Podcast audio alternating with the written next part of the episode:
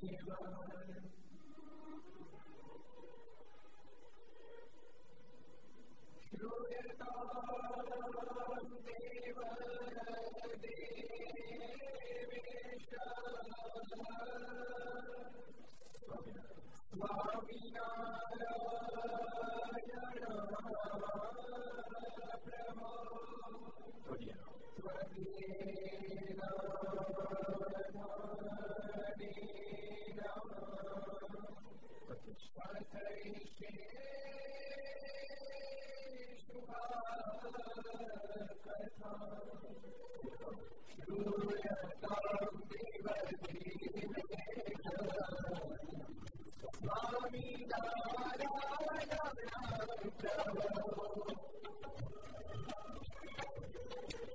you.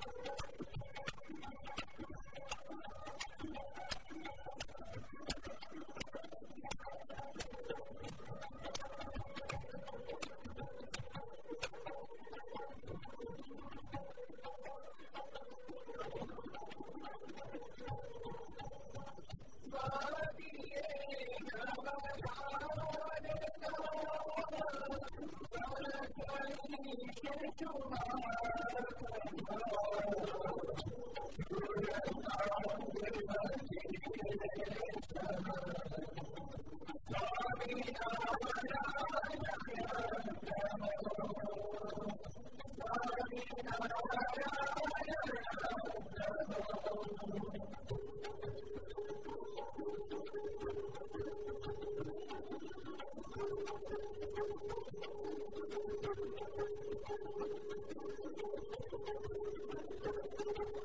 you.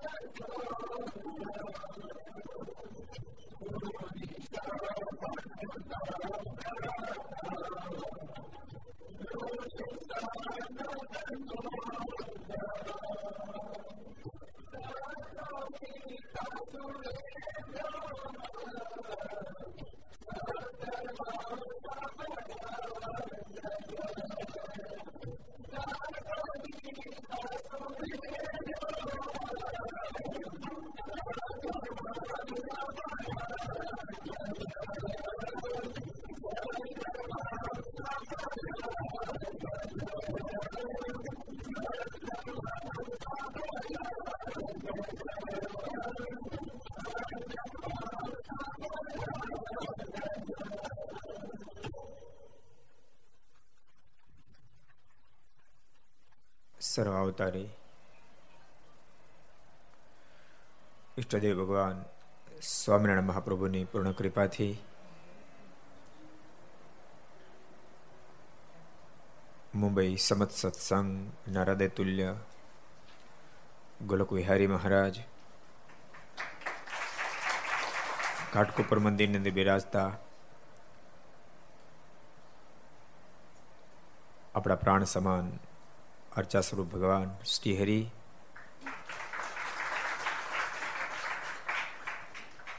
એમના સાનિધ્યમાં મુંબઈ ઘાટકોપરના આંગણે વિક્રમ સંવત બે હજાર સત્યોતેર પોષવદ નોમ દશમ શનિવાર તારીખ છ બે.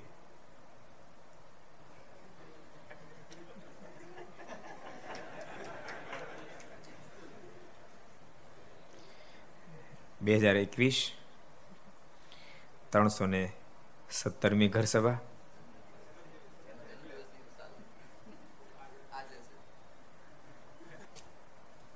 અંતર્ગત Shri Haricharitra Chintamani Aastha Bhajan channel Lakshya channel Kartavya channel Sardar Katha YouTube Lakshya YouTube કર્તવ્ય યુટ્યુબ ઘર સભા યુટ્યુબ આસ્થા ભજન યુટ્યુબ વગેરેના માધ્યમથી ઘેરે બેસી ઘર સભા સાંભળનારા સર્વે ભક્તજનો સભામાં ઉપસ્થિત, આપણા ઘાટકોપર મંદિરના કોઠાર સ્વામી, અક્ષપ્રસાદ સ્વામી અન્ય સર્વબ્રહ્મનિષ્ઠ સંતો પાર્ષદો ભગવાન ખૂબ વાલા ભક્તો બધાને ખૂબ એથી જાજા કરી જય સ્વામિનારાયણ જય શ્રી કૃષ્ણ જય શ્રી રામ જય હિન્દ જય ભારત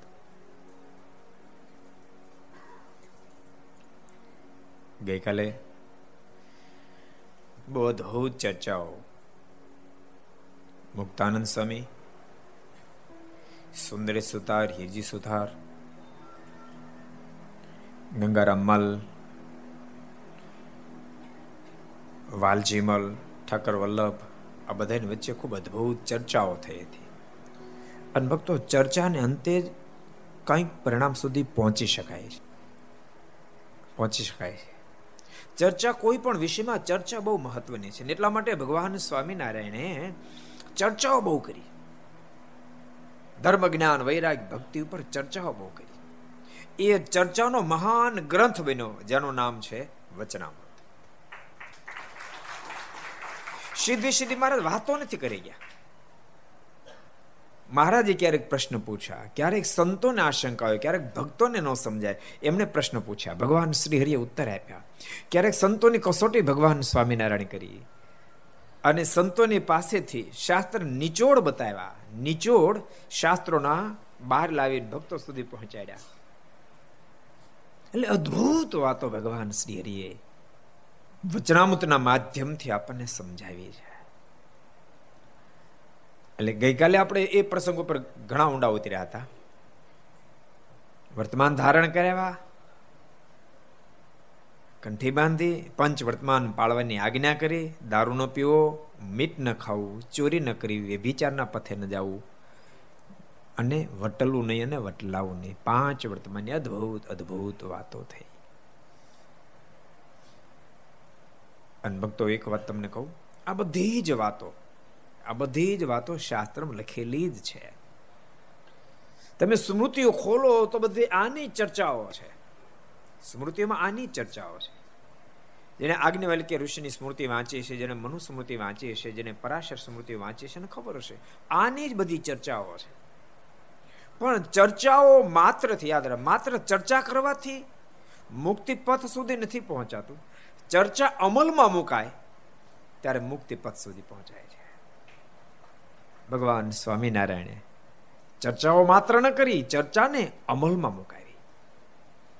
તમે કલ્પના કરો, ચર્ચાને કેવી અમલમાં મુકાવી હશે દેવી પૂજક સગ્રામ, પવિત્ર બ્રાહ્મણના જેવું જીવન જીવતો થઈ જાય.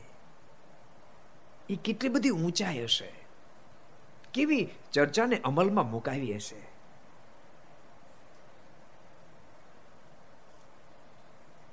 દલિત જ્ઞાતિમાં જન્મેલ, હરિજન જ્ઞાતિમાં જન્મેલ નારાયણજી મહાન ભક્ત બની જાય. અને પોતે ભક્ત બની જાય અને બીજાને ભક્ત બનાવે. એની રચના સજની ગાઈ નાખી મજા આવશે. સજની ટાણું આવ્યું રે ભવજળ તરવાનું. સજની ટાણું આવ્યું રે ભવજળ તરવાનું. સજની ટાણું આવ્યું રે ભવજળ તરવાનું. સજની ટાણું આવ્યું રે ભવજળ તરવાનું.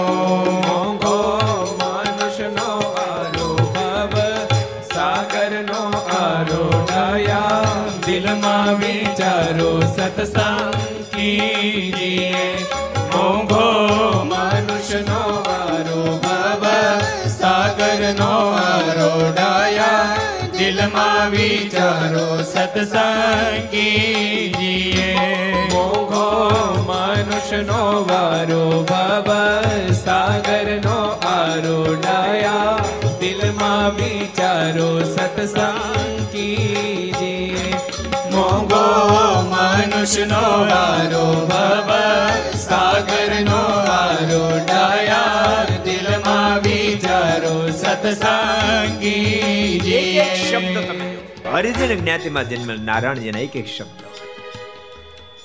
સજની ટાણું આવ્યું રે બહુ જળ તરવાનું. મોંઘો મનુષ્યનો વારો ભવ સાગરનો આરો. ડાહ્યા દિલમાં વિચાર. જરાક વિચારો, ઊંડા ઉતરો. શા માટે મોંઘો મનુષ્યનો દેહ મળ્યો થોડો વિચાર કરો. મરી તો બધાને જ આવું છે ભૂલતા, મરી તો બધાને જ આવું છે. પણ ભગવાનના ભક્તો ભૂલતા નહીં માત્ર મરવા માટે આપણે નથી જેનીમાં, મરતા પહેલા કાંઈ કરવા માટે જન્મ માત્ર મરી તો કૂતરા, ગધેડા, બલાડા બધા મરી જાય છે. એમાં કઈ મોટી ધાડ મારી માત્ર મરવા માટે નથી, જેનીમાં કાંઈ કરીને મરવા માટે જેનીમાં છે. ના ફેર એવું મરવું એવું મરવું એવું મરવું ફરીવાર જન્મવું ન પડે બાપ, એવું મરવા માટે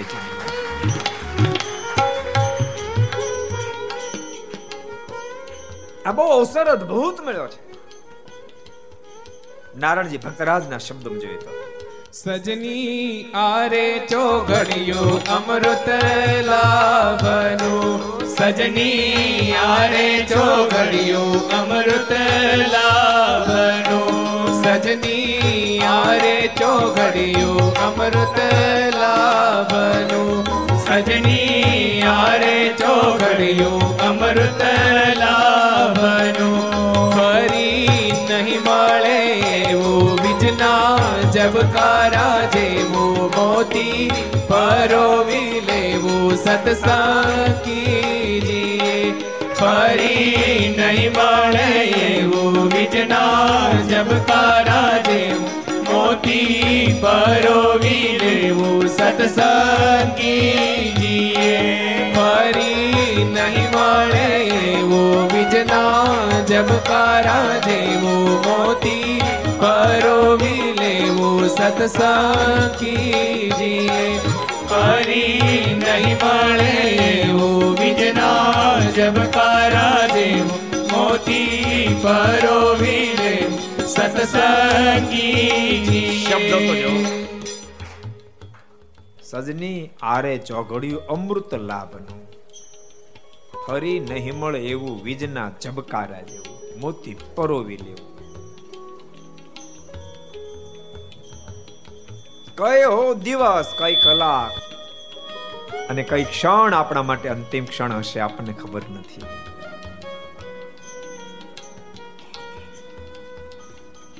બીજના ઝબકારા જેવા જીવન છે. મોતી પરોવી લે. મોક્ષનું કામ કાઢી લે. એક એક એક સરસ પ્રસંગ યાદ મને આવે એટલે તમને કહી દઉં. એ એક મોટું રજવાડું હતું. એ રજવાડાનો રજવાડાનો એવો કાયદાનો નિયમ હતો. એવો કાયદો હતો. એક રાજનો કાયદો હતો. બહુ અદ્ભુત કાયદો હતો. રાજા ચાલી પચાસ વર્ષ કે વીસ ત્રીસ વર્ષ ગાદી પર રહે. રાજા જ્યારે ગાદી પર ઉતરે, એટલે નવા રાજા ગાદી પર આવે. જે રાજા ગાદી પરથી ઉતરે, એ નવો બેઠેલો રાજા અને બધી રેત ભેળા થઈ વાસ્તે ગાસ્તે અને જંગલમાં મૂકી આવે. એવો કાયદો. જે રાજા જંગલમાં મૂકવા જાય, બીજો રોતો રોતો જાય. એ તો રોતો રોતો જાય ને, રોતો રોતો જાય. આવો કાયદો. એ કાયદા પ્રમાણે જે રાજા ગાદી ઉપર હતો, એને ત્રીસ વર્ષ પૂરા થયા એટલે એની જગ્યાનો રાજકુમાર ગાદી ઉપર આવ્યો. ગામના લોકો આને બધાએ ભેળા મળી વાસ્તે ગાજતે જંગલમાં મૂકવા જતા હતા. જેટલા રાજાને મૂકવા જાય, બધા રોતા રોતા જતા હતા. પણ આ રાજા હસતો હસતો જતો હતો. બધાને આશ્ચર્ય થયું. કમાલ છે બાકી. અત્યાર સુધીના જેટલા જેટલા રાજા ગયા બધા રોતા રોતા જતા હતા. અને હસતો હસતો કાં જાય એટલે કોઈ કોઈ ને દામજી ભગત, આપણે જેવું પૂછી લેવું એમણે મહારાજાને પૂછ્યું, મહારાજા, અહીંથી કેટલાય બધા રાજાઓ? એનો ટાઈમ પૂરો થાય એટલે જંગલમાં જાય રોતા રોતા જાય છે. અમારા બાપા એવું કહેતા, એના બાપા પા તમે સાંભળ્યું હતું. તમે કેમ હસતા હસતા જાઓ છો? ત્યારે હસતા હસતા રાજાએ બહુ અદભુત ઉત્તર આપ્યો. એને કીધું, હું મારા બાપ જેવો મારા બાપના જે બાપ જેવો મૂર્ખ નથી. એમાં રોતા રોતા જંગલમાં જવું પડે. હું ત્રીસ વર્ષ આ ગાદી પર રહ્યો. મને ખબર ત્રીસ વર્ષ પછી આ બધા લોકો ભેળા મળીને મને જંગલમાં મૂકી જાહે. સત્તા મારી પાસે હતી ત્રીસ વર્ષમાં જંગલમાં આના કરતા જબરજસ્ત રાજ ખડું કરી દીધું છે. હું કામ રોતો રોતો મોજમાં આનંદમાં ન જાઓ. એને ત્રીસ વર્ષનું સામ્રાજ્ય મળ્યું તો જંગલમાં બીજું સામ્રાજ્ય ખડું કરી દીધું. આપણને તો પચાસ, સાઠ, સિત્તેર એસી એસી વર્ષ સુધી રજવાડું મળે. આ શેરી છે ને? એ રજવાડું છે. ત્રીસ, ચાલીસ, પચાસ, સાઠ સાઠ વર્ષ સુધી આપણે રહેવું આ રાજ્યમાં અને બધું જ આપણું ચાલે, બધું આપણું ચાલે. આંખની કઈ બંધ થાય તો બંધ થઈ જાય, ખુલી જા તો ખુલે. હાલ જરાક બાર આટો મારો પગ હાલતું થઈ જાય. આ બધી સત્તા આપણી, ટોટલી સત્તા આપણી. અને સિત્તેર વર્ષે મળતી વખતે રોતા રોતા મરવું, એથી મોટી મૂર્ખાય નથી. જબ તુમ જગમે આયો, એક સંતે અદ્ભુત વાત લખી. જબ તુમ જગમે આયો જગ હસે તુમ રોય આપણે પધરામણી થાય ને? મનનભાઈ ત્યારે બધા બહુ આનંદ હતો. બાપાને પૂછ્યો. પેડા વેચાતા પેડા. દીકરાનો જન્મ થયો, દીકરાનો જન્મ થયો. આશીષભાઈ, આનંદ આનંદ થતો હતો. આપણે એને એને એને કરતા હતા. જબ તુમ જગ મે આયો, જગ હસે તુમ રોય મગર અબ તુમ કરને એસી કર ચલો. અબ તુમ કરને એસી કર ચલો. तुम हंसे और जग रोए तुम हंसे और પણ હવે તું એવું જીવન જીવજા તો મોજમાં આનંદમાં હસતો હસતો લોકમાંથી વિદાય લેતો હો તારા ગુણને યાદ કરી કરી તારા ગુણને યાદ કરી કરી નિસ્વાર્થી લોકોની આંખોમાં પણ આંસુ ભરાતા હોય પચાસ આઠ સિત્તેર વર્ષની જિંદગી જીવી એવી જિંદગી જીવી એવું જીવન જીવીએ સામ્રાજ્ય આપણા હાથમાં છે. આ સામ્રાજ્ય છૂટે પહેલા મહાસામ્રાજ્ય એનું સર્જન કરી નાખીએ. આ દેહ છૂટતાની સાથે, અબજો બ્રહ્માના માલિક અનંત મુક્તોની સાથે તેડવા માટે આવે ને એમ કે, ભક્તરાજ થા તૈયાર, હું તને તેડવા માટે આવ્યો છું. આ દેહને મૂકીને ભગવાનના ધામમાં સજની, આરે ચોઘડિયું અમૃત લાભનું. ફરી નહીં મળે એવું. વીજના જબકારા જેવું મોતી પરોવી લેવું. સત્સંગ કીજીએ એક હરિજન જ્ઞાતિમાં જન્મે નારાયણ દાસ ના શબ્દ તમે જો માત્ર ચર્ચા ચર્ચા ન રહી, ચર્ચાને અમલમાં આગળ તો અદભુત નારાયણ નારાયણ દાસ લખે. સજની સંત કહે તે સાચું માનીએ. સજની સંત કહે તે સાચું માનીએ. સજની સંત કહે તે સાચું માનીએ. સજની સંત કહે તે સાચું માનીએ. ગાંઠ વાળી નવ છૂટે નિયમ નિશ્ચય નવ તોટે સંસાર છોને રે કોટે સત્સંગ કીજીએ ગાંઠ વાળે નવ છૂટે નિયમ નિશ્ચય નવ તૂટે સંસાર છોને રે કોટે સત્સંગ કીજીએ ગાંઠ વાળી નવ છૂટે નિયમ નિશ્ચય ન તૂટે સંસાર, છોને રે કૂટે સત્સંગ કીજીએ ગાંઠ વાળી નવ છૂટે નિયમ નિશ્ચય ન તૂટે સંસાર, છોને રે કૂટે સત્સંગ કીજીએ સજની ટાણું આવ્યો રે ભવજળ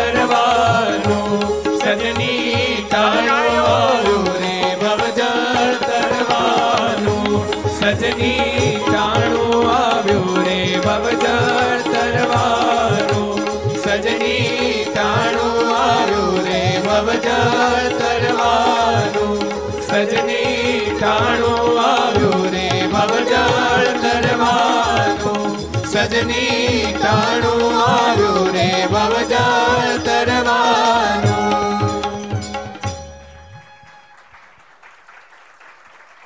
સજની સંત કહે તે સાચું માનીએ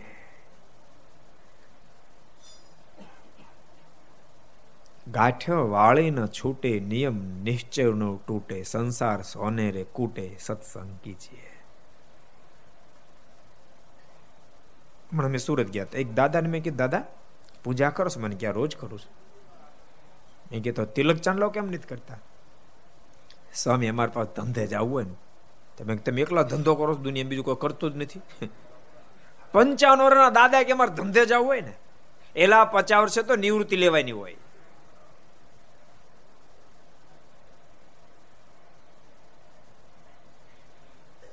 ગાંઠ વાળી ન છૂટે. નિયમ નિશ્ચય ન છૂટે. સંસાર સોને રે કૂટે.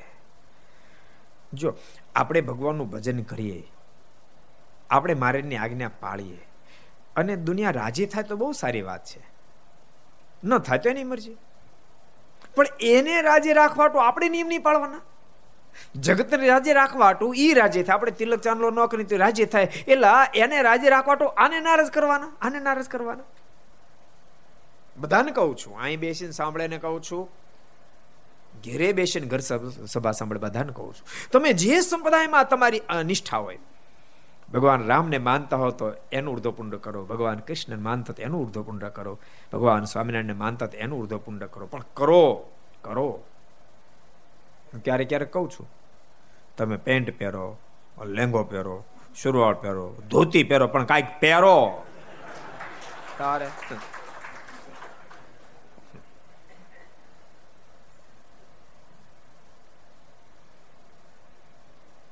બહુ ચર્ચાઓ કરાઈ ભગવાન સ્વામિનારાયણ પણ માત્ર ચર્ચા નહીં ચર્ચાને અમલમાં મુકાય બહુ અદભુત પ્રસંગ કાલે આપણે જોતા હતા. સદગુરુ મુક્તાનંદ સ્વામીએ સુંદર હીરજી વગેરેની સાથે ચર્ચાઓ કરી, પંચવર્તમાનની દ્રઢતા કરાવી, પંચવર્તમાન પાળવાની વાતો કરી, દ્રઢતા કરાવી. પંચવર્તમાનનું પાલન કરશો. હિરજે સુથાર સુંદર સુથાર વગેરે એ પ્રમાણ કરવા માંડ્યા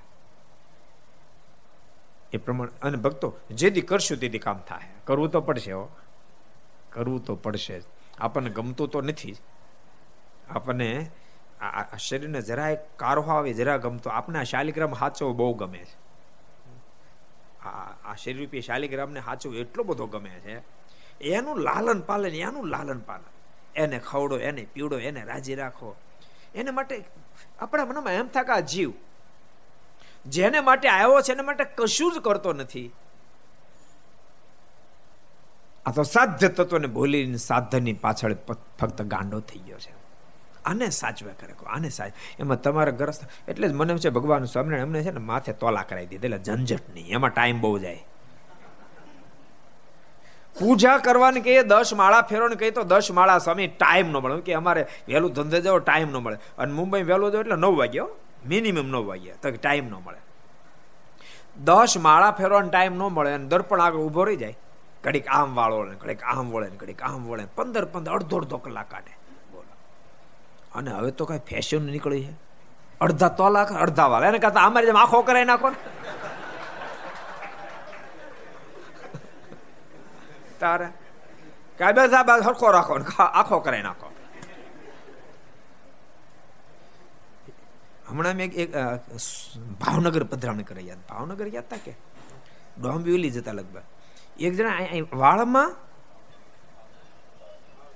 ભાવનગર ના વાળમાં એટલે આપણે રસ્તામાં કેમ કેડિયું કર્યું એમ કેડિયું કરી એમ નામ એમનું ન્યા લખાયું બોલો વાળની અંદર જેવા આમને જિંદગીઓ કાઢી નાખે આખા પહેલી વાર એવી ભૂલ કરો. જો જન્મથી આને આ ભૂલ કરતો, પુનરપે જનનમ, પુનરપે મરણમ, પુનરપે જનની જઠરે શયનમ ઇહ સંસારે, કૃપયા પ્યારે, યા હે મુરારે. આ જીવ આમ ને આમ આમ ને આમ જિંદગીઓ ખતમ કરી નાખે છે. તમને બધાને કહો છો? બધાને કહું છું. એમાં જેમ જેમ રૂપિયા આવે એમ વધારે સાવધાન બનવું. ગાડી સ્પીડ પકડે. પચીસ સ્પીડમાં આગતા તો થોડું ઘણું ઓગણીસો હાલે. પણ એકસો ને પચીસ સ્પીડમાં જાય તો? હે? કેટલો બધો સાવધાન બની જવું પડે? એમ જેમ જેમ રૂપિયા આમ વધારે સાવધાન બનવું. નહીં તો રૂપિયાવાળા તો ઉલ્લી જ જાય. કારણ કે એને કોઈ કહે નહીં. એની કોઈનું સાંભળે નહીં. એનું કોઈ કહે નહીં, એનું કોઈ સાંભળે નહીં. એમ માને આઈ એમ સમથિંગ મને કોણ કહેનારે? મને કોણ કહેનારે? હું કેટલો બધો બુદ્ધિશાળી, ત્યારે આ પચીસ કરોડ કમાણો હોઈશ ને. બાપ, એવા તો લાખો, કરોડો રૂપિયા કમાવનારા ધરતી પર આવ્યા ને હાલ્યા ગયા. પગ ઠેલી પર પાડતા નબતારા નખથી ઉખાડતા, કરી અંધલી સિંધુ પી જતા નવો જાણે જન કોઈ ક્યાં હતા. અબજો આવ્યા ને અબજો જતા રહ્યા. એને મધ્ય મોક્ષનું કાર્ય કરી ગયો એ ડાહ્યો સદગુરુ મુક્તાન સિંહ ઉપદેશ આપ્યો. સ્વામીનું તો જીવન જ ઉપદેશ હતું. યાદ સ્વામીનું તો જીવન જ ઉપદેશ હતો. સ્વામીના જીવન સામે દ્રષ્ટિ નાખીએ સ્વામીનું જીવન ઉપદેશ.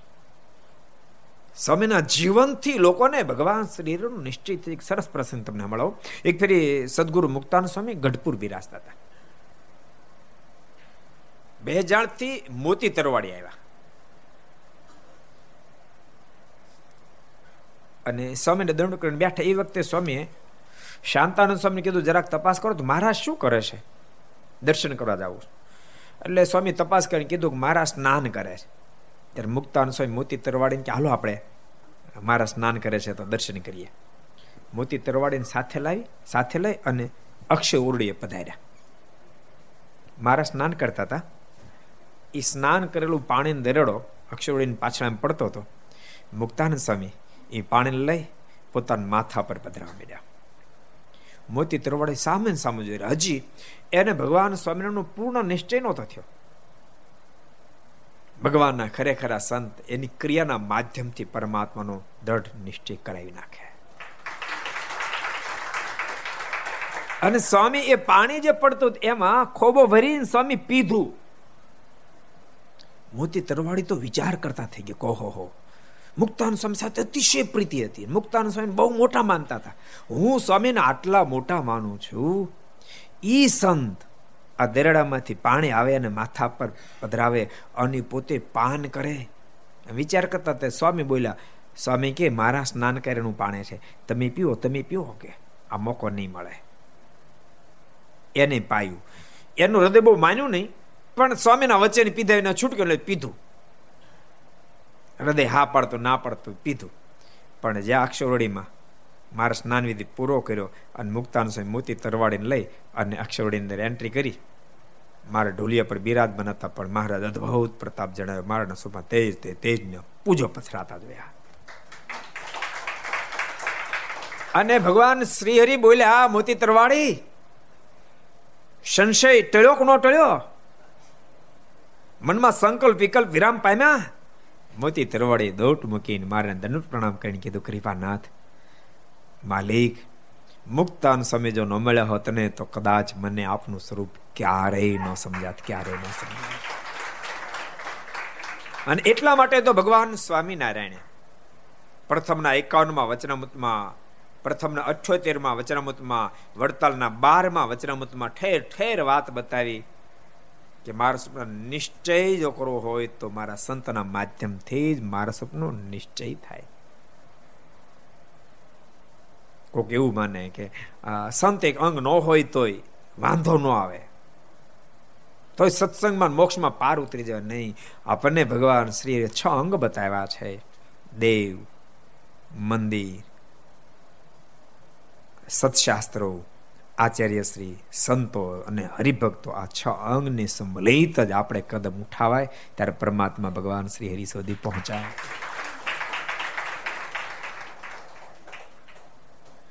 મુક્તાન સ્વામી, બહુ મોટા સાધુ, બહુ મોટા સાધુ. સ્વામી, હજારોને ભગવાન સ્વામિનારાયણની આપણે દીધી. અને સ્વામી વાતો પર લખ્યું. તમે બધે વાંચી વાંચી તો હશે ન વાંચ્યું તો વાંચી લેજો. સ્વામી, એક દાડો ભગવાન સ્વામિનારાયણ મુક્તાન સ્વામી કીધું સ્વામી, આ તુંબડી તૂટી ગયો તમને હાંધતા આવડે? મુક્તાન સ્વામી કે નહીં મહારાજ, મને હાંધતા ન આવડે. ત્યારે ભગવાન સ્વામિનારાયણ કે સ્વામી, તમને તુંબડી હાંધતા ન આવડે, પણ તમારા કાંડામાં એટલી તાકાત છે. પાપીમાં પાપી આત્માનું એનું કાંડું પકડીને ઘા કરો ને, તો સીધો અક્ષર ધામમાં જાય, એટલી તમારા કાંડામાં તાકાત. એવા મુક્તાનંદ સ્વામી ભક્તો એક એક મહાબ્રહ્મનિષ્ઠ સંતો ભક્તો એક એકની કહાની આવી પણ આપણે તો વરાજાને સ્થાને આવ્યાના ગુણ ગાઈએ. બાકી એક એક તમે કોઈ પણ સંતો લો, કોઈ પણ ભક્તો લો. એ પુરુષ ભક્તો હોય કે સ્ત્રી ભક્તો હોય, એ સાંખ્યોગી બહેનો હોય કે સંતો હોય. પણ એ સામર્થ્યનું કારણ સામર્થ્યનું કારણ ભગવાન સ્વામિનારાયણ. એના ભજને કરીને સામર્થ્ય બધામાં આવી હતી.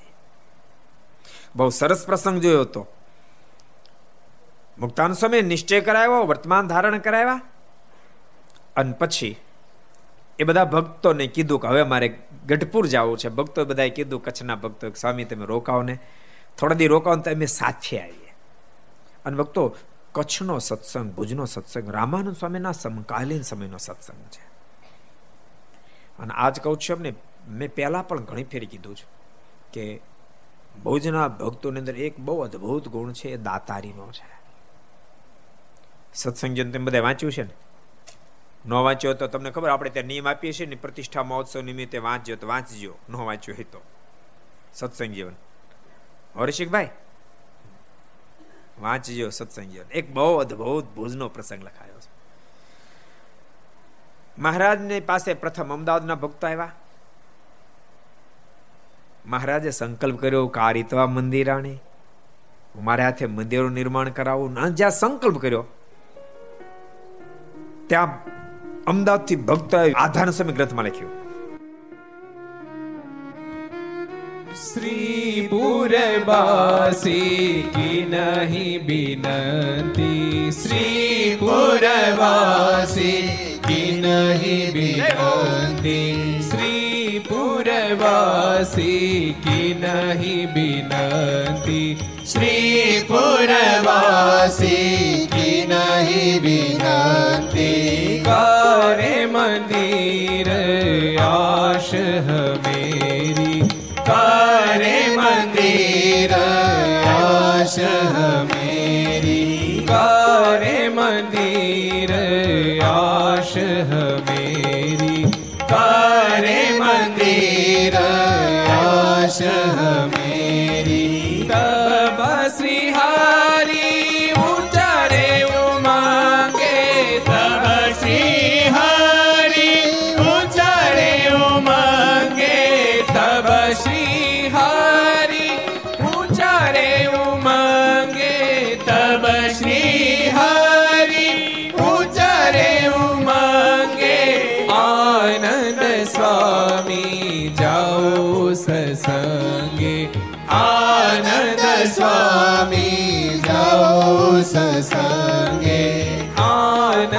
સ્વામી, જાઓ સસંગે. આનંદ સ્વામી, જાઓ સસંગે.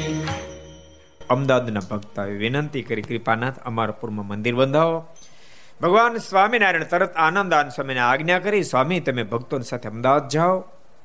અદ્ભુત મંદિરનો પાયો નાખો, મંદિર પૂર્ણ થશે, અમે પ્રતિષ્ઠા કરવા માટે આવશું. અને આનંદ આનંદ સ્વામી ગયા. મંદિર બંધાયું, મહારાજ અમદાવાદ પધાર્યા અને મહારાજે નરનારાયણ દેવની સ્થાપના કરી, આરતી ઉતારીને તાટક કર્યું મૂર્તિ અદભુત તેજના પૂજા પથરાય, હજારો ભક્તો ના પડી આ સ્વરૂપની અંદર પ્રગટ મહારાજ બિરાજમાન થઈ ચૂક્યા છે. પહેલું મંદિર મહારાજના હાથે સ્વયં ભગવાન શ્રી બનાવેલું શિખરબદ્ધ પહેલું મંદિર. એની પ્રતિષ્ઠા ક્યારે થઈ? કોને ખબર? હું ચાત કરું કેટલાને ખબર છે? કેટલાને ખબર પહેલી પ્રતિષ્ઠા ક્યારે થઈ? હરીભાઈ, તમને ખબર? એટલે બહુ સારું કે, તો તમે ઘર સભા સાંભળતા લાગો છો? હા, અચ્છા. કહી દો, લ્યો ત્યારે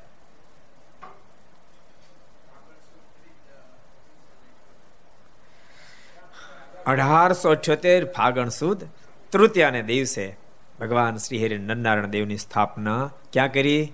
અમદાવાદ. અને પ્રતિષ્ઠા કરીને મહારાજ જયારે ગઢપુર પાછા આવે, એ વખતે ભુજના ભક્તો આવીને ભગવાન સ્વામિનારાયણ વિનંતી કરીને પ્રાર્થના કરી, કૃપાનાથ ભગવાન, નગરે અસ્માકમ નર નારાયણાલયમ કાર્યતમ વયમ શમ કરીશામો ધનાદિના. કૃપાનાથ, આપ કોઈ સંતને અહીંયાથી અમારા ભુજમાં મંદિર બંધાવવા માટે મોકલો, તમે તનથી સેવા કરશો ને ધનથી પણ સેવા કરશો. ધનથી સેવા જો મહારાજ બંધાવેલા મંદિરમાં માત્ર એક ભુજવાળા જ બોલ્યા છે. ભુજના જ ભક્તો બોલ્યા, કૃપાનાથ, અમે ધનથી સેવા કરશું. અને તો એ વખતે ભુજનો પ્રાંત એટલે વધારે વધારે ગરીબ. બધા કરતા ગરીબમાં ગરીબ ભુજના ભક્તો હતા. પણ ભક્તો, દાતારીને ને ગરીબાઈને અમીરાને કાંઈ લેવા દેવા, કાંઈ નાવા નીચવાનો સંબંધ નથી. કાંઈ નાવા નીચવાનો સંબંધ નથી. દાતારીને અને અમીરાઈને કે ગરીબાઈ ને અમીરાઈ ને દાતારીને કાંઈ લેવા દેવા નથી. દાતાર એની માની કુખે જન્મ ધારણ કર્યા છે. એની માની કુખે જન્મ ધારણ કર્યા ભુજના ભક્તોની અંદર પ્રથમથી દાતારી હતી. એટલે મારાના સમકાલીન સમયનો સત્સંગ પણ ભુજના ભક્તો ઉપર મારા રાજી ખૂબ. લીલાઓ બહુ અદભુત છે. ભક્તો ભગવાન શ્રી એના ભજનથી ભક્તો કેવી સામર્થ્ય અમે એક સરસ પ્રસંગ તમને સંભળાવું. સાંભળો છે ને? નહીં સાંભળવું. સાંભળો તો જ આવ્યું ને, તમને ખબર હોય સાંભળવું છે. એ કઈ પૂછવાનો પ્રશ્ન છે કોઈ? ને તો આ લોકડાઉન અત્યારે ડિસ્ટન્સમાં બધા કેવા બેઠા છો?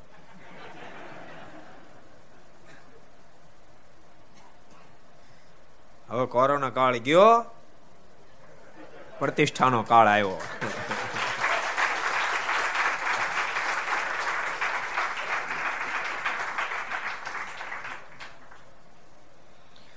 સાચું કહું અત્યારે પધરામણી પ્રસંગ જે બધી હાલે છે. હવે હું કલ્પના નથી કરી શકતો કે ઉત્સવ કેવડો થાય મોટો તો ખૂબ થવાનો છે. અત્યારે બધી જગ્યાએ સંતો પણ આપણા પધરામણી કરી રહ્યા છે. એ લોકોને દિવસમાં એકાદ ફરી ફોન કરું. કેમ ચાલે છે? કેટલી પધરામણી થઈ? કોઈ કે એસી કરી, કોઈ કે નેવું કરી, કોઈ કે સો પધરામણી કરી. બધા બધા મંડળો. મેં, અમે કાંઈ તમારે ખાંડ્યા જાય એમ નથી. અમે સિત્તેર એસી તો ઠપકારી દઈએ. આજ પંચોતેર જેટલી કરીને હજી આ કથા પૂરી કરીને પંદર પૂરી પંદર પંદર કરવા જવાનું, બોલો. સાડા દસે પોક્ષ નીકળશું અહીંથી, બાર વાગ્યા સુધી કરવાની છે. આને કસ કઢાઈ લેવો પછી ક્યાં વાત છે, સમજાણું? જેટલા શ્વાસ લેવાના, એટલા લેવાના, સમજાણું? ભગવાન રાજી કરવા હાટું જેટલું આ શરીરથી કામ એટલું કરી લેવું. આમ તમે ઊંઘાડી રાખો તોય મરી જવાનું. એવું છે કે ઊંઘાડી રાખો તો પૈસા બસો વર્ષ જીવે, તોય મરી જાવ વહેલું મરી જાય. આની પાસે કામ લેવા એટલું લઈ લેવું. તમને બધાને કહું છું. ભલામણ તમને શરમ નથી આવતી? અહીં તમે ઘાટકોપરમાં રહેતા હો, અથવા તો મુલુણ જ્યાં મંદિરો ત્યાં તમે રહેતા હો, અને દિવસમાં એક ફેરી તમે મંદિરે દર્શન કરવાનો તમને શરમ નથી આવતી? હું તમને પૂછ, તમને શરમ નથી આવતી? એક ફેરી તમે દર્શન કરવા મંદિર ન આવો, અને બાના કાઢો કે સ્વામી, મારે ધંધે જવું હોય. પૂછ્યું તો અમને શરમ આવે. કેટલા વાગે? તો હાડા નવ વાગે પહોંચવાનું અરે હાડા નવ તમે ધમધા જાઓ અને તમે મંદિર દર્શન કરવાનો આવો. ભગવાન સ્વામિનારાયણ હું કહેતી કહીએ તમને ખબર? બ્રાહ્મ મુહૂર્ત ઉત્થાય નિશાય પ્રહર અંતિમે મારો આશ્રિત બ્રાહ્મ મુહૂર્તમાં જાગે. દિવસ ઉગ્યા પહેલા જાગે. તમે નવ વાગે ધંધે જાઓ અને મંદિરે દર્શન કરવાનું આવો. શરમ આવી જોઈએ. અમુક શરમ આવી જોઈએ. બહુ સાચું કહું છું. શરમ આવી જોઈએ. મંદિરે દર્શન કરવાનું અને ઘણા ઘણા તો મંદિરે દર્શન કરવામાં, કપાળમાં તિલક ચાંદલો કરવામાં માથામાં શિખા રાખવામાં શરમ આવે છે. અને ખાનદાન પરિવારમાં જન્મેલો, જેને હાથ હાથ પેઢીઓ પવિત્રપણે વ્યતીત થયો એને ત્યાં જન્મેલો માળો દારૂ પીવી બોલે. એમાં શરમ ન આવે. દારૂ પીવામાં શરમ ન આવે. મીઠ ખાવામાં શરમ ન્યા શરમ આવી જોઈએ ભગવાનના ભક્તો નબળા જોગ થયા ભૂલ થઈ ગયો ભૂલને સુધારી લેજો, યાદ રાખજો. નહીં તો ભૂલતા નહીં. જો તમે જીવન નહીં સુધારો વેસન કુટે કુલક્ષણમાંથી બહાર નહીં નીકળો, તમારા પિતા પર પિતા ગમે તેટલા સારા હરિભગત હશે. અરે કદાચ તમારી સાતમી કે છઠ્ઠી પેઢીએ સ્વયં ભગવાન સ્વામિનારાયણ તમારા પરદાદાઓને મળ્યા હશે, તોય પણ તમારું કરેલું તમને નડશે અને મોક્ષમાં વિઘન કરશે. માટે સાવધાન. પુરુષ ભક્તો સાવધાન, સ્ત્રી ભક્તો સાવધાન. આ પમદેવલું કેન્સર ડે હતો ને, એમાં એમાં લખ્યું હતું. મેં વાંચ્યું હતું. કે પુરુષોમાં જેમ કેન્સર આવતા હતા, એમ હવે સ્ત્રીઓ પણ ગુટકા ખાતી થઈ ગઈ, વેસન રાખતી થઈ ગઈ. તો એની અંદર પણ કેન્સરો હવે પ્રેશર કરવા લાગ્યા છે. માટે મહેરબાની કરી સાવધાન બનજો. ભલામણા હરિભગતના ઘર તો હરિભગતના ઘર જેવા જ હોવા જોઈએ. ભૂલતા નહીં, લોઢું કટાઈ જાય તો પોહાય. ખોનું કટાય પોસાય. જેની સાત સાત પેઢીમાં ભલામણા સત્સંગ આવ્યો હોય, જેના દાદા ને પરદાદાને ભગવાન સ્વામિનારાયણ મળ્યા હોય, કે જેના દાદા દાદીમાને ભગવાન સ્વામિનારાયણ કઈ ધામમાં તેડી ગયા હોય, અને એનો છોકરો ગુટકા ખાય, માવા ખાય, ક્યારેક ક્યારેક પ્યાલીઓ પીવા માટે નથી લાગતું, હોનું કાટી ગયું. એને તિલક ચાંદલો કરમ શરમ આવે, એને શિખા રાખવામાં શરમ આવે, એને મંદિરે આવવામાં આળસ ચડે, નથી લાગતું ખોનું કાઢ્યું એ ઘરમાં ઠાકોરનો થાળ ન થાય. ઘરમાં એકાદ ફેરી ઠાકોર દૂધ ભરાવી દે અને આપણે ત્રણ ટાણા ઝાપટીએ. એટલે હાલતા હશે એવું? હાલતા હશે? પ્રત્યેક ઘરમાં ટાઈમો ટાઈમ જેટલી વાર તમે ભોજન કરો એટલી વાર ઠાકોરજીનો થાળ થાવો જ જોઈએ. તેલ, ઘી, દૂધ, પાણી ગાળીને વાપરવું, શાકભાજી ધોન સુધારવું અને સંકલ્પ કરો કે મારા પ્રભુ માટે થાળ બનાવો. પવિત્રપણે ઠાકોરજીનો થાળ બનાવો ભગવાનને ધરાવો અને ભગવાનનો પ્રસાદી બહુ થાળ કર્યા પછી રોટલી બેળું રોટલી, શાક ભેગું શાક, દાળ બેળું દાળ બધું પ્રસાદ કરીને પછી જમવું. પછી જમવું. ન તો હું તમને કહું કે કેસર આંબાનું ઝાડ હોય, પણ કે ફળ નો શું કામનો, કહો. કેસરનું એક પુહાયનું હોય. એમ ભક્તો આપણા બાપ દાદા પરદાદા ગમે તેટલા મહાન થયા, પણ આપણે કાંઈ અમલીકરણ કરી શું અર્થ છે? માટે સાવધાન બનજો. અને ભૂલતા નહીં. બધે મોડર્ન ન થવું. મોક્ષમાં એ જે છે બરાબર છે. સમજાણું? આપણે જે છે, કોઈ આપણને એમ કે આ જૂના જમાનો ઓલ્ડ છે ઓલ્ડ ઇઝ ગોલ્ડ એમ માનવું. એમાં બહુ મોડર્ન ન થવું. એમ બહુ બુદ્ધિ ન વાપરવી. ભગવાન ખૂબ ભજવા અને ભગવાનની ખૂબ આજ્ઞા પાળવી. સો ભગવાન જાવ નો, નક્કી કરી નાખ્યું લિંગટ ગાંઠ વાળતી નથી જ જવું મરીને જમપુર જાવું તો તમતાર છૂટા તમે. તો ઠીક પડે એમ કરજો. પણ નક્કી હોય કે નહીં, આ આ જન્મ આપણે છેલ્લો જન્મ કરવો છે. ભગવાનને પામી જવું છે, તો ગરીબને કરવું પડશે ને અમીરને કરવું પડશે. સાયકલમાં ફરનારને કરવું પડશે ને મર્સિડીઝ ગાડીમાં ફરનારને કરવું પડશે. ભાડાના રૂમમાં રહેનારને કરવું પડશે ને પાંચ હજાર ફૂટની જગ્યાના ફ્લેટમાં રહેનારને કરવું પડશે. ગામડામાં રહેનારને કરવું પડશે ને મુંબઈમાં રહેનારને કરવું પડશે ને અમેરિકામાં રહેનારને કરવું પડશે. પુરુષ ભક્તને કરવું પડશે સ્ત્રી ભક્તોને કરવું પડશે. અભલને કરવું પડશે ને એન્જિનિયર હશે, સીએ હશે, ડૉક્ટર છે એને કરવું પડે. બધાને કરવું પડે. ગ્રસ્થને કરવું પડે, ત્યાગીને કરવું બધાને કરવું પડે. બધાને કરવું પડે માટે સાવધાન. ભગવાન ભજ્યો. ડાહ્યા બની રહેજો. ભગવાનના ભક્ત ભગવાનના ભજન કરી કેવા થતા છે ભુજનો જે એક સરસ, ભુજનો પ્રસંગ, એક સરસ પ્રસંગ તમને સંભળાવું. ભુજ નજીકમાં ખોખરા ગામ. નથી વાઘજી ભગત. બહુ મહારાજની શારદા રાગને પણ ખૂબ ભજન કરનાર. પોતાની ખેતરમાં અનાજ પાક્યું એટલે ઠાકોરજીનો ભાગ કાઢી અને અનાજ આખું ગાડું ભરીને ભુજમાં મંદિરે આપવા માટે આવ્યા. ભુજ મંદિરમાં આખો અનાજનું, આખું ગાડું ભરી લાવેલા બધું અર્પણ કર્યું પાછા પોતાની ઘેરે જતા હતા. લગભગ સાડા પાંચ, છ વાગ્યાનો સમય થયેલો, થોડુંક, થોડું અંધારું થવા મળેલું એક રોડને કાંઠે માણસ બેઠા હતા. થોડું અંધારા જેવું થયું એટલે સીધું સ્પષ્ટ ન દેખાણું કોણ છે. અને કીધું ભાઈ, કેમ અહીં બેઠા છો? પેલા માણસે કીધું ભાઈ અહીં મારે મારા ગામમાં જવું છે, પણ શરીરમાં જરાક તાવ જેવું આવ્યું છે, ઉંમર થઈ છે, ચલાતું નથી. તમે ગાડામાં બેહારો ને. ક્યાં ગામ તો કે પદ્ધર ગામ મારે જવું તો વાંધો ને બે આવો. નજીકે ઓળખી ગયા. ઓ આ તો, આજે આહિર. બેહો બેહો ગાડામાં ગયા. ગાડામાં બેસાડ્યા, ગાડું હાક્યું. બે કિલોમીટર જે હાલ્યા, ત્યાં આજા આહિરનો અંતકાળ આવી ગયો.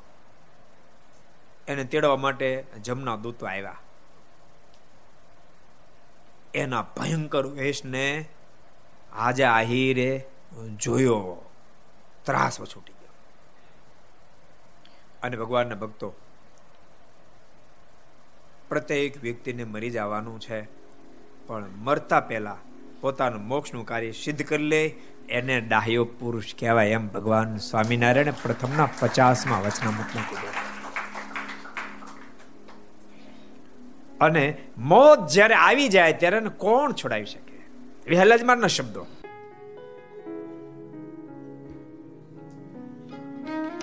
સંતાઈ પેઠે નહીં મોત મૂકે. સંતાઈ પેઠે નહીં મોત મૂકે. સંતાઈ પેઠે નહીં મોત મૂકે. સંતાઈ પેઠે નહીં મોત મૂકે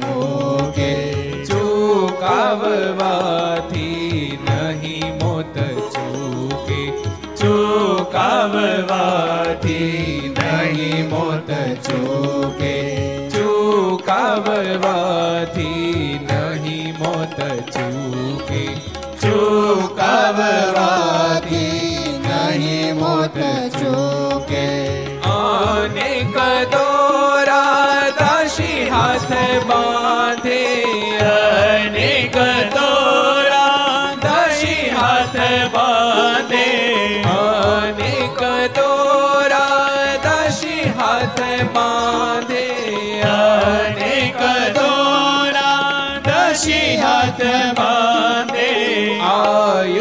તૂટે નહીં કોઈ સાથે.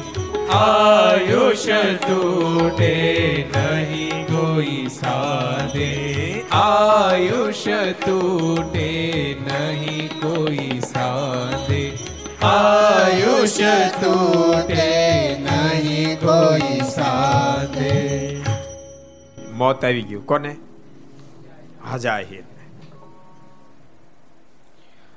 હજારો પ્રયાસો કર્યા પછી પણ મોતથી કોઈ બચી શકવાનું નથી. ભૂલતાની મોતથી બચી ન શકાય, પણ મોતને સુધારી શકાય. સમજાય મોતને સુધારી શકાય. આ દાખલો મોતથી બચવા માટે નથી, મોતને સુધારવા માટે, મોતને સુધારવા માટે છે.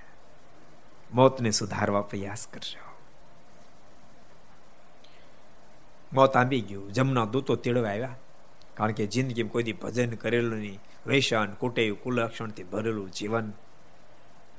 પણ આજા હીર વાઘજી ભગતના ગાડા બેઠાડતા વાઘજી ભગત ભગવાનના ખરેખરા ભક્ત રહ્યા.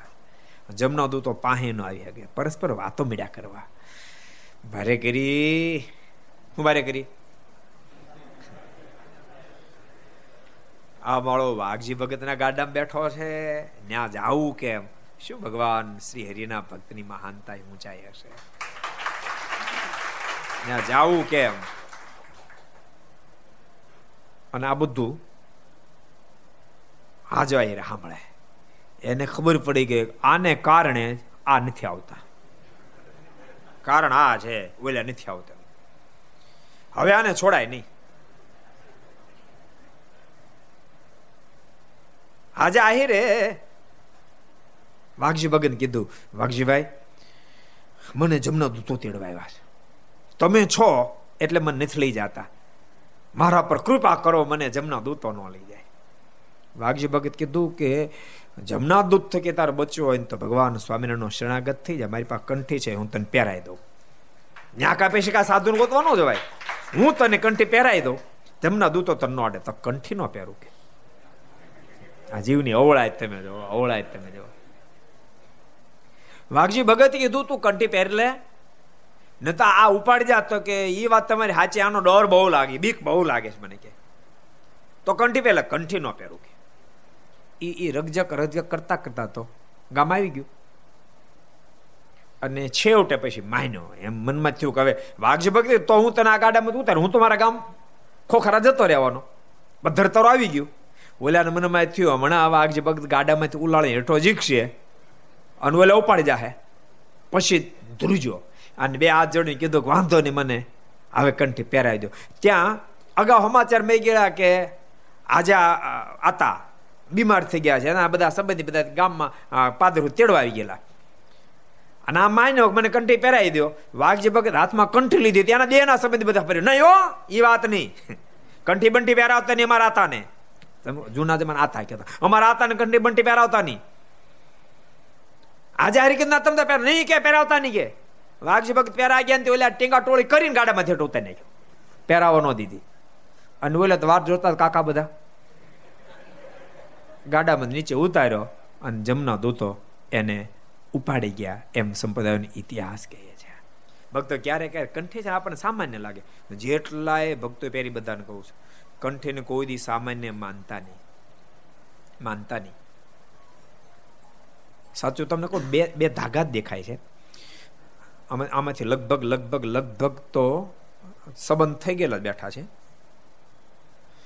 તમારે સંબંધ થાય ને ત્યારે કાંઈ પચીસ લાખ રૂપિયા લઈને ન જાય. સવા રૂપિયો શ્રીફળ. હવે કદાચ વધારે આપતા છે સવા રૂપિયોનું શ્રીફળ આપે. વરાજાની ઘેરેથી કન્યાને કેવડો સંબંધ બંધાય? કેવડો સંબંધ બંધાય? સવા રૂપિયો શ્રીફળમાં ઓળો સંબંધ બંધાય, બાપ. એ સવા રૂપિયામાં શ્રીફળમાં ઓળો સંબંધ બંધાતો હોય અને એ તો એ તો માયાની સાથે બંધાય છે, તો કંઠીમાં તો પરબ્રહ્મની સાથે કેવડો સંબંધ બંધાય? એ વ્યવશાળ છે, પુરુષોત્તમ નારાયણ સાથે વ્યવશાળ છે. બધાને કહું છું વ્યવશાળ છે. માટે ભગવાનના ભક્તો કંઠીની સામે માનતા નહીં. બીજી વાત તમને કહું એકવાર કોઈ સંતની પાસે કંઠી બાંધ્યા પછી ગળું કોઈ દી ખાલી રહેવા ન દેવું. ઘરમાં પાંચ સાત દસ કંઠી રાખવાની. કરોડો રૂપિયા. બે પાંચ કરોડનો ફ્લેટ કંઠી એક મળે નહીં. એટલે કંઠી ગળામાં તો તૂટી ગઈ સ્વામી હમણાં તૂટી ગઈ અને લોકડાઉન હતું, મંદિર જવાનું કાંઈ થતું નહોતું, એટલે ગળું ખાલી છે. દસ કરોડનો ફ્લેટ. અને કંઠી તો બે હજારની માણ એક આવતી, શું ભાવ છે?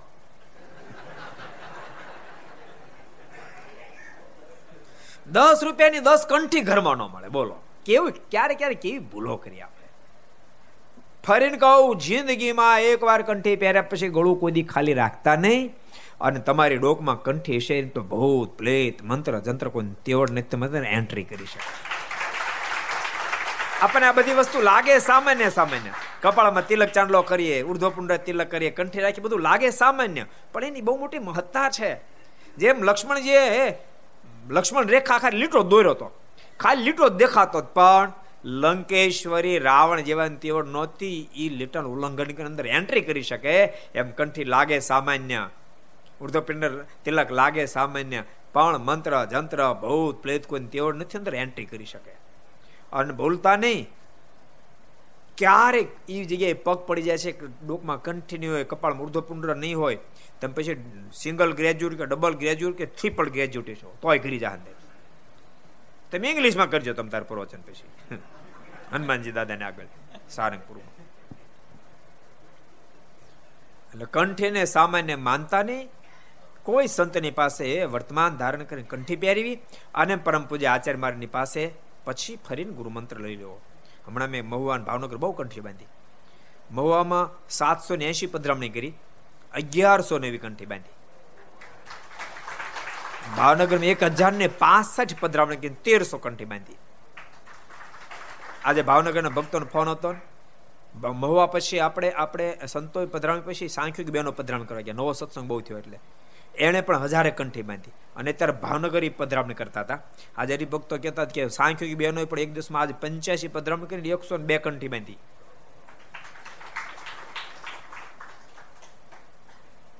અને સ્ત્રી ભક્તોએ કંઠી બાંધી હોય તો એમણે ગાદીવાળાની પાસેથી ગુરુ મંત્ર લીલું. આપણે સરદાર મહોત્સવ પ્રતિષ્ઠા રાખવું છે.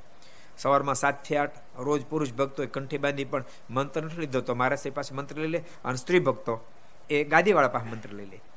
એ બહુ આવશ્યક છે. સવારમાં રાખીએ તો હું ખબર? તમને તમારે નાસ્તા પણ એમ પ્રોબ્લેમ નહીં. તમારા અંગ જબરા તપના. આઠ વાગ્યા પછી રાખો તો સેટિંગ થવું કઠિન. ત્યાં નાસ્તો કરી આવે પચાસ ટકા. કારણ કે સવારમાં ગુરુ મંત્ર ભોજન કર્યા પહેલા લેવો પડે. શરણ મંત્ર માટે એવો વિધાન નથી. સંતો કંઠી રાતે બાર વાગે બાંધી શકે. પણ જ્યારે તમારે ગુરુમંત્ર લેવો હોય ત્યારે તમારે ભોજન કર્યા પહેલા ગુરુમંત્ર લેવો પડે.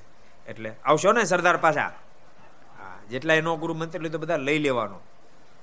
મારી ને આજ્ઞા છે. તે આ જો આહિર બિચારો, ઈચ્છા રાખતો તો મને કંઠી બાંધી દો, પણ દેના સંબંધે બાંધવા દીધી નહીં. અને પાકડીને ગાડામાં હેઠો ઉતાર્યો, ત્યાં જમનો તો આંબી ગયા. અને આ જાહેરને ઉપાડી ગયા મારે તમને એ કહેવું હતું, ભગવાન સ્વામિનારાયણના ભગતની કેટલી તાકાત. એને હાજો આહિર નો તોડેલો એ ગાડું આગતી હતી, ગાડામાં બેઠો તો તોય પણ જમના તો બાપ અડી ન શકે. આનું કારણ ભગવાન સ્વામિનારાયણનું ભજન, એની આજ્ઞા એની નિષ્ઠાનું જ કારણ. તો એ જ પરંપરા આપણે છીએ, કઈ અલગ નથી. એ જ પરંપરા આપણે છીએ. એને જે નામનું ભજન કર્યું એ નામનું આપણે ભજન કરીએ છીએ. એની એ જ પરંપરા. એવું છે કે પેલા હોનું અલગ પ્રકારનું, હવે હોનું અલગ પ્રકારનું. હોનું હોનું છે કે સરખું હોય? એ સતયુગમાં હોય ત્રેતા દ્વાપર, એ કલયુગમાં. પાકિસ્તાન મળે કે ભારતમાં મળે કે અમેરિકા મળે? હોનું હોનું છે. ભગવાનના ભક્તો, એવા હોના જેવા હરિભગત થાય છે. બહુ સરસ પ્રસંગ ભક્તો આપણે ગઈકાલે જોયો હતો કે મુક્તાન સમયના જોગથી આ બધા ભક્તોએ વર્તમાન ધારણ કર્યા અને સ્વામીને કીધું કે, સ્વામી, અમારે પણ ગુરુદેવના દર્શન કરવા માટે આવું છે મુક્તાન સ્વામી કીધું, વાંધો નહીં સ્વામી થોડા દાડા રોકાણા અને સ્વામીની સાથે દર્શન કરવા માટે આવ્યા. રામાનંદ સ્વામીને દંડોત પ્રણામ કર્યા, મુક્તાન સ્વામી, દેવાનંદ સ્વામી પાંચે ભક્તો આવ્યા, રામાનંદ સ્વામીને દંડોત પ્રણામ કર્યા. આ સંપદાની કેવી પ્રણાલિકા? ઠાકોરજીને દર્શન કરી જાય ત્યારે ઠાકોરજી દંડોળ કરવા, આચાર્ય મારના દર્શન કરવા જાય ત્યારે આચાર્ય મારના દંડોત કરવા, સંતોન દર્શન કરવા જાય ત્યારે સંતોન દંડોળ કરવા રામાનુ સ્વામીને દંડોત કર્યા.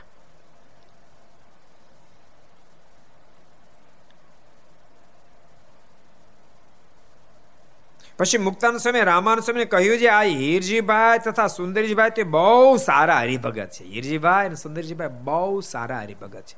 ભક્તો, આશીષભાઈ, એક વાત સરસ કહું. ગોપાલ સ્વામીને વાતોમાં એક વાત લખી. સ્વામી કહે કે ભગવાનના ખરેખર સંતના મોઢામાંથી શબ્દ નીકળ્યા કે બહુ સારો હરિભગત છે, તો સારો ન તો સારો થઈ જાય. સારો થઈ જાય. સારો ન હોય તો સારો થઈ જાય. અને સંપ્રદાય નીત્યા છે ને? લુધિકાના અભયસિંહજી. એકાદશી દિવસે ચકલ્યાની જીભોને કાપી કાપીને ફરાળનો કરનારો માણસ. જીભાઈ ગોપાળાન સ્વામીના પગ પકડે રડતા હતા. સ્વામી મારીને દીકરો જન્મ્યો કરતા પાણો પાક્યો તો સારું હતું. અને ત્યાં અભિષેક આવ્યા અને સદગુરુ ગોપાલ સ્વામી મુખમાં શબ્દ નીકળ્યા. આ એવા મુક્તરાજ અભિષેક અને તે તો મુક્ત થઈ ગયા.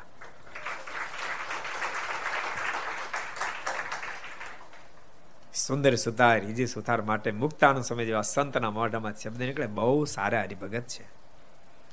તેણે અમને એકાંતમાં રહેવા માટે ઓરડી આપી હતી, પછી રામાનંદ સમય તેને વાતું ચીતું કરીને તથા જમાડીને આનંદ પમાડ્યા. પછી મુક્તાનંદ સમયે તો સત્સંગ કરાયો હતો. રામાનંદ સ્વામી પણ બહુ વાતો કરી. રામાનંદ સ્વામી વાતો એવી કરીએ છીએ કે તમે ભાગશાળી થઈ ગયા, સત્સંગની અંદર આવ્યા. પણ અમે તો ડુગડુગીના વગાડનારા છીએ, ખેલના ભજવનારા હજી હાલ્યા આવે છે, તમને એનો ભેટો થઈ જાય. એનો ભેટો થશે. અને સંપ્રદાય ઇતિહાસ જેને વાંચ્યા છે ખબર હશે? મયારામ ભટ્ટ જ્યારે પત્ર લઈને ભુજ આવ્યા અને પત્ર વાંચીને ગુરુ રામાન સ્વામી બોલ્યા હતા કે હું તો તમને ઘણા સમયથી કહેતો હતો, હું તો ડૂબ ડૂબીને વગાડનારો, ખેલના ભજવનારા આવવાના છે એ આવી ગયા લોજને આંગણે. અને સુંદર સુતાર ઈજ સુતારને કીધું તું, હવે તમે અમારા જે, અમારામાં જે પ્રેમ કર્યો છે પ્રેમ હવે તમે એ નીલકંઠમાં કરજો, તમારો બેડો પાર થઈ જાય. ત્યારથી લિંગટ ગાંઠવાળી દીધી. નિશ્ચયના દોર મજબૂત કર્યા. અને ભક્તો, અમારું કામ, એટલે સંતનું કામ, અમારું કામ તમને ભગવાન સુધી પહોંચાડી દેવાનું કામ છે. બોલતા નહીં, સંત સાથે પ્રેમ કરીને બહુ વાતો લખી એનો હેતુ એવો છે, કારણ કે પ્રીતિ સાધવારે બંધાય ને તો એની વાત મનાય. એની વાત મનાય. પણ આખીર તો અમારે ને તમારે બધાને ભગવાન શ્રી હરિમાં અનહદ પ્રેમ કરવાનો અનહદ પ્રીતિ કરવાની પ્રભુમાં જોડાઈ જવાનું છે. અને ભગવાનમાં જોડાવા માટે એનો મહિમા સમજાય એનું ભજન કરવાથી જ ભગવાનમાં પ્રીતિનું પ્રાગટ્ય થાય છે અને ભગવાનમાં જોડાવાઈ જવાય છે. બધાને કહું છું, કોઈ બાનું નહીં કાઢતા ભજનમાં. હવે તો ઠાકોરજી કૃપા પેલા કાઉન્ટર મશીન છે ને ઘોરકળી કાળમાં નીકળ્યા, સતયુગમાં તો હતા નહીં. એ હાથમાં રાખવા. સ્વામિનારાયણ સ્વામિનારાયણ સ્વામિનારાયણ સ્વામિનારાયણ. નક્કી કરો, તમારે લિંગ ગાંઠ વાળવી પડે. નક્કી કરો કે મારે સાંજે દસ હજાર મંત્ર જપવા આરામથી જપાઈ જાય. દસ હજાર મંત્ર એટલે હો માળા થઈ. રોજની ભગવાન સ્વામિનારાયણની હો માળા કરતો હોય જે માણા. કાળા માયા કર્મના બાપની તેવડ છે આપણો વાકો વાળ કરી શકે. કો? ભગવાન શ્રીને આવવું પડે તો કો થાય? કરજો, ભજન કરજો, એમનો ટાઈમ કાઢતા નહીં. જો તમે નક્કી ન કરો તો બે ન થાય. બે ન થાય ને, તમે નક્કી ન કરો. એમનો આટા મારી મારી કરી, આમથી આમ જાય, આમથી આમ જાય, આમથી આમ જાય, આમથી આમ જાય. એનો ગાંડો મળે હડી પાટી કરતો, એમ હડિયું પાટી કરી રાખી. અને ભૂલતા નહીં ભક્તો. એ ગાંડો આપણે ગાંડા છીએ, જો મોક્ષ માટે જતન ન કર્યું તો. આપણે પણ માત્ર ધન દોલતને માટે દોડધામ કરીને જિંદગી પૂરી કે એ ગાંડામાં, આપણા ગાંડામાં કાંઈ ફેર નથી. ભૂલશો નહીં, ભગવાનનું ન ભજન કર્યું, આત્મશ્રેય થયું, ન કર્યું. તો એ બુદ્ધિ વગરનો ગાંડો આપણે બુદ્ધિ હોતા ગાંડા છે. એ તમને ખબર ગાંડા લોકો રસ્તામાં માલ્યા હતા ડૂચા ભેળા કરે. ડૂચા ભેળા કરી કે ને ઓલા ઓલું જોડી નાખી નાખી કરે, એનું કાંઈ ઉપજે? ખરા ટાઈમે કાંઈ ઉપજે? એવું ડૂચા ભેળા કરીને ઉપજે? આપણે ડૂચા જ ભેળા કરીએ છીએ, યાદ રાખજો. જો આત્મસ્થિતિ એવું ન કરું ડૂચા ભેળા કર્યા. ખરા ટાઈમે કાંઈ ઉપજશે માનો કોઈ પાંચસો કરોડ રૂપિયા છે. ભજન ન કર્યું. કોઈ મંદિરે ન ગયો, કોઈ માળા ન કરી, કોઈ પૂજા ન કરી. ક્યારે કોઈને મદદરૂપ ન થયા, ક્યારે કોઈને આંખનું આંસુ ન લૂચ્યું ક્યારે કોઈને આતડી ન ઠારી. કોકની બાળી ખરી. એમણે જિંદગી જીવી ગયો અને એટેક આવી ગયો ઉકલી ગયો. તો પાંચસો કરોડમાં બે પાંચ કરોડ તો ભેળા જતા છે ને? હે? બધા જ અહીંયા અહીંયા પડ્યા રે જીવને હાલું જવું પડે. માટે ડાયા થઈ અને ખૂબ ભગવાન ભજે છે. એ બધાને ભલામણ છે. સાંભળો છો ને પાછા? હે? સાંભળો છો ને? ડાયા છો ને? ડાયા ગાનો પ્રસંગ યાદ આવી ગયો તમને કહી દઉં. એક ટીચરે ઓચિંતા વિદ્યાર્થીને પૂછ્યું. એ કે, કોણ કહે દે મારી ઉંમર કેટલી? મારી ઉંમર કેટલી? ઓચિંતા કેમ ખબર પડે? ટીચરની ઉંમર કેટલી? મારે કેટલા વર્ષ થયા? તમે કહી દો તો. કોઈ વિદ્યાર્થી કે બોલ એક પાછળથી વિદ્યાર્થી આંતો સાહેબ, હું કહી દઉં, સાહેબ, હું કહી દઉં, સાહેબ, હું કહી દઉં. સાહેબ કે, થાવ થા બોલ, કેટલી કેટલી ઉંમર મારી? તો ચાલી વર્ષ. તો સાબાશ તને કેમ ખબર પડી કે મારે ચાલી વર થયા? એ કે મારો ભાઈ છે ને એ વીસ વર્ષનો અડધો ગાંડો છે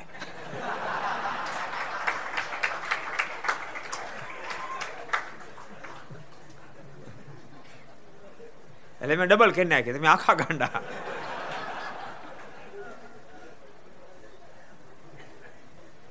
ડાહ્યા બનજો, ભગવાન બનજો, અવસર આવ્યો, ચૂકશો નહીં. બહુ અદભુત પ્રસંગ છે. રામાન પણ સરસ વાતો કઈ જમાડ્યા જો. પછી રામાન તેને વાતું ચીતું કરી તથા જમાડીને આનંદ પમાડ્યો. જોયું? પંકજભાઈ. પહેલે દિવસે છે અમાર તો અમારો આમ તો કાયમ માટે કાયદો પણ પહેલે દિવસે મને અનુસંધાન ન રહ્યું. આ બધા પંદર, વીસ હરિભક્તો બધા અરે પધરામ ફરે. મેં મુક્ત સત્સંગ કીધું, મેં કીધું, આ બધા આજ બપોરે ક્યાં ઠાકો જમડવાના? આપણે કઈ વ્યવસ્થા કરી? મને કે આપણે કઈ નથી. કે, મેં હાલે એવું. આ બિચારા આખો દી આપણે ફરી ફરી કરે અને એને સંતો નાથનો પ્રસાદનો લાભ નહીં. કાલથી જેટલા આરે ફરે બધા હરિભક્તોનું રસોડું અહીંયા જ થવું પંકજભાઈ મેં કીધું, બધાને કહી દેજો, કાલે બધા ઠાકો મળે. મને કે, સંતોને કાંઈ મહેનત નથી. મેં કીધું, મહેનત નથી. એ અમે સેવા સમજીશ મહેનત નથી. અને ભગવાનના ભક્તો એને પીરસો અમને પણ આનંદ આવે. અબજો બ્રહ્માંડના માલિક પણ પીરસતા. અહીંયા તો માનો અમે વિદેશમાં જાય ને, અમેરિકામાં બધા, ત્યાં તો રોજ રોજ ફરવાનું હોય. એક દ્યાય એક દ્યાય એક દ્યાય ત્રણ ત્રણ મહિના સુધી. અને હારે પંદર વીસ હરિભક્તો હોય જ. પણ હરિભક્તો કાયમ ને માટે સંતો ત્યાં જ છે અને મેં સંતોને મેં સંતોને અહીંયા તો ઠીક છે, પણ મેં એને એને જીવમાં લીધી જોઈએ કે હરિભગતને જમાડવા પડે, એને તમે વેઠ નહીં સમજતા. એ ભગવાનના ભગત છે, મહિમા સમજ તમે ક્યારેક ટ્રાય કરજો. જાહેરમાં હું તો કહું છું, ઓચિંતા પાંચ બસ આવે સરદાર ઓ ચિંતા પાંચ બસ આવ્યું વગર ફોન આવ્યો અને એમાં ભગવાન સ્વામીનો આશ્રિત કોઈ કદાચ ન હોય. વૈષ્ણવ ભક્તો, રામાનંદી ભક્તો આવ્યો અને રાતે અગિયાર વાગે આવે. તોય મેં સંતોને કીધું, રાત્રે અગિયાર વાગે તમે સુઈ ગયા અને પાંચ બસો આવ્યું હોય, વગર ફોને. વૈષ્ણવ ભક્તો, રામાનંદી ભક્તો તો એ જાગી, હસતા હસતા રસોઈ બને જમાડશે તેથી ભગવાન સ્વામિનારાયણ રાજી કારણ કે જમાડવાથી મુમુક્ષને ભગવાનના સાધુ મેદ થાય છે ને સાધુ મેદ થાય, પછી એને ભગવાનમાં હેત થાય છે. સ્વામી વાતમ લખ્યું એક સાધુ કે કે, સ્વામીને કીધું સ્વામી, મને ફલાણું સ્વામી હેત બહુ થઈ ગયું. એમ કે રડવા રડવા મળ્યો સ્વામી કે હુકામ રેડ છો? પહેલા સાધુમાં હેત થાય ને પછી જ ભગવાનમાં હેત જીવને થાય છે. એટલે ભગવાનમાં હેત કરાવવા માટે પણ મોટા મોટા સંતો કેવું કરે? સ્વામીએ પોતે જમાડ્યા. પછી તે પાંચે હરિજનોએ સ્વામીને કહ્યું છે, હે સ્વામી, તમે અમારે ગામ ભૂજ જરૂર પધારજો. ત્યારે સ્વામી કહ્યું, ભલે, અમે જરૂર તમારે ત્યાં આવશું. એમ પાંચ દિવસ રહી સ્વામીને રજા લઈને ચાલ્યા, તે ભૂજ ગયા. તે પછી થોડા દિવસ કેડે રામાનંદ સ્વામી પોતાની સાથે આઠ દસ સાધુ લઈને ભૂજ પધાર્યા. ને ત્યાં ઘણા દિવસ રોકાઈને વાતો કરી ને ઘણો સત્સંગ વધાર્યો. તે પછી રામાનંદ સ્વામી દર વર્ષે હરિજનોને દર્શન આપવા ભૂજ જાતા. રામાનંદ સ્વામી દર વર્ષે ભુજ જતા. આધાર સમયના ગ્રંથ પ્રમાણે રામાનંદ સ્વામી મેન ચાર સ્થાન હતા. એમ લખ્યું. એક લોજ બતાવ્યું બીજું જેતપુર બતાવ્યું ત્રીજું સરદાર બતાવ્યું ચોથું ભુજ બતાવ્યું આધાર સ્વામી ગ્રંથ વાંચ્યું. ચાર સ્વામીના મેન સ્થાન હતા. બીજા ઘણા બધા હતા, પણ ચાર સ્વામીના મેન સ્થાન હતા. એટલે ભુજ દર વર્ષે પછી રામાનુ સ્વામી જતા અને સત્સંગ કરાવતા હતા. પછી શું થયું? એને આવતીકાલે સાંભળશું એ શબ્દોની સાથે આજને આપણે ઘર સભાને વિરામ આપશું. એ શબ્દોની સાથે